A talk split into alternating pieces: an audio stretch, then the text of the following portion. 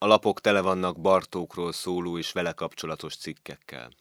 Megveszem valamennyit, és gondosan elolvasom valamennyi firkálmányt.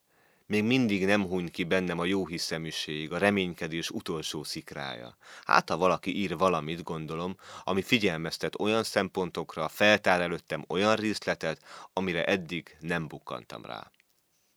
Ne áltassuk magunkat. Csupa közhely az egész, a nem buta gáncsoskodás, tendenciózus hazugság.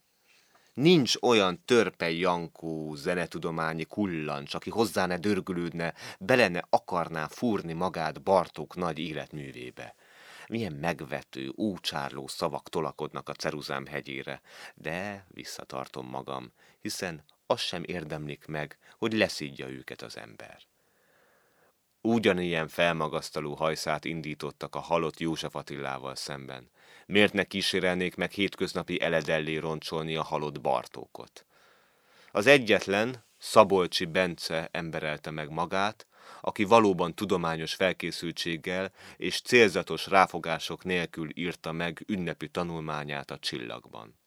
De, vigyázat, közlemény alatt pötittel a következő mondat olvasható, ez az életrajz a Korvina kiadásában, német, angol és francia nyelven megjelenő Bartók emlékkönyv, tehát külföldi olvasóközönség számára készült. Így az igazság. Ha a külföldnek szólunk, iparkodunk őszintének és kultúráltaknak mutatkozni. De ha hazai szükségletre dolgozunk, politikusan gondolkodunk, megjátszuk a hülyét, és könnyen megvásárolható árucikké változunk. Gró Lajos, egykori nagyszerű munkatársam, 1944-ben sajtó alá rendezett, de Hitlerék miatt már meg nem jelenhetett könyvének kefe levonata került a kezembe. Címe A felemelkedés útján. A magyarországi munkásirodalom fejlődésének ismertetése és bírálata. Könyvének alaptételét Szabó Ervintől kölcsönözte, aki a Nyugat 1914. május 1 számában hosszabb vitacikket közölt. SE írásának végső megállapítása, nincs tehát semmiféle művészeti elem, amely által különbséget tehetnénk művészet és művészet között, s valamelyiket valamely osztály különleges termékének minősíthetnénk. Csak egy van, a művészet amelyen belül vannak fokozatok. Van nagyobb és kisebb, szegényebb és gazdagabb, egyetemesebb és korlátoltabb. És a minősítések alapja sem lehet más, mint az alakító erő, a színek, a formák és a hangok gazdagsága és szépsége.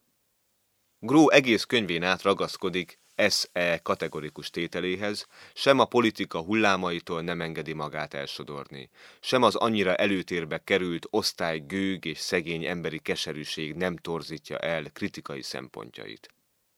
Húsz évnél terjedelmesebb kötetének legnagyobb értéke a gazdag anyaggyűjtés, a fejlődés vonalának megrajzolása és az elfogulatlan véleménynyilvánítás hasznos áttekintést nyújt külföldi Viktor 1879-ben összeállított Szabadságdalok, Munkásdalok és Szavalmányok című antológiájától egészen a 40-es évek fiatal költő nemzedékének munkásságáig. Irodalom történeti szempontból iparkodik mindenkit a maga helyére állítani, érdemei szerint bírálni. Különösebb figyelmet érdemel József Attiláról írott hosszabb tanulmánya, melyben sok olyan szempontra mutat rá, amikre a költő mai bírálói és magyarázói még fel sem figyeltek. Valamint helyesen állítja elénk Csizmadia Sándor portréját, Révész Béla jelentős kísérletezését, izgalmakkal terített fantáziáját, nyelvi gazdagságát. Ha lenne rá módom, örömmel ajánlanám kiadóink figyelmébe Gró Lajos könyvanyagát. Sajnos nem használhatok neki. Ártani pedig hogyan is akarhatnék. Ha szólnék róla, csak az utóbbit eredményezné. Vagy fél évvel ezelőtt Juhász Ferenc Tékozló ország című verséről írott cikkemet az új hang szerkesztői azzal az indokkal adták vissza, hogy az én dicséretem komolyan ártana az amúgy is rossz szemmel nézett fiatal költőnek. Mit tehetnék egyebet? Tudomásul veszem az uralkodó szokásokat. és inkább hallgatok, mint sem azt mondjam, amit irodalmunk elposványosítói kívánnak. Mint Juhász Ferenc dicsérete, Gró Lajosról szóló ajánlósoraim is pihenjenek naplójegyzeteim hűvös, de nem penészes kriptájában. Eljutottunk odáig, hogy feleségem alávethette magát a röntgenvizsgálatnak. Betegségének nincs nagyobb jelentősége az orvosok szerint. A majdnem negatív értelmű néhány szó is nagyszerű hatással volt rá. Már is nyugodtabb az arca, derűsebb a tekintete, jó étvágyjal fogyasztja, tejből, tojásból, kekszből álló eledelét. A lakás még nem kívánja elhagyni. Milyen rövid idő alatt elszokott a zajos, sok bajjal fenyegető külvilágtól. Alszik és olvas. Elragadtatással szedi magába Homérosz odusszejáját. Ha visszatér az óvilágból, iskolai növendékeiről beszél, akiket már szeretne viszont látni. Okosságukat és csacsiságukat, huncutságaikat és kedveskedéseiket egyformán hiányolja. Reméljük, hamarosan találkozhat velük. Vendégeim arra kértek, mutassam meg mappába zárt képeimet. Engedtem az unszolásnak. Vaj, de rosszul tettem, de megundorodtam a rövid fél órától, amíg szegény lapjaim között turkáltak. Nincs szörnyűbb, mint a hozzá nem értők fecsegését hallgatni. Vakok, fantáziátlanok, és a szép papírlap összegyűrődik profán érintésüktől. Azt még csak elbírtam, hogy képeim nagy részére fintorogva kimondták a szentenciát, érthetetlen formalista találmányok. A dicséretük, mert ilyesmire is rávetemettek, végképp elviselhetetlen volt. Ez igen, nyerítették időnként. A roppant csinos darab. Miért nem ütöttek előbb fejbe egy bunkóval, hogy ne kellett volna látnom, hallanom ostoba együgyűségüket?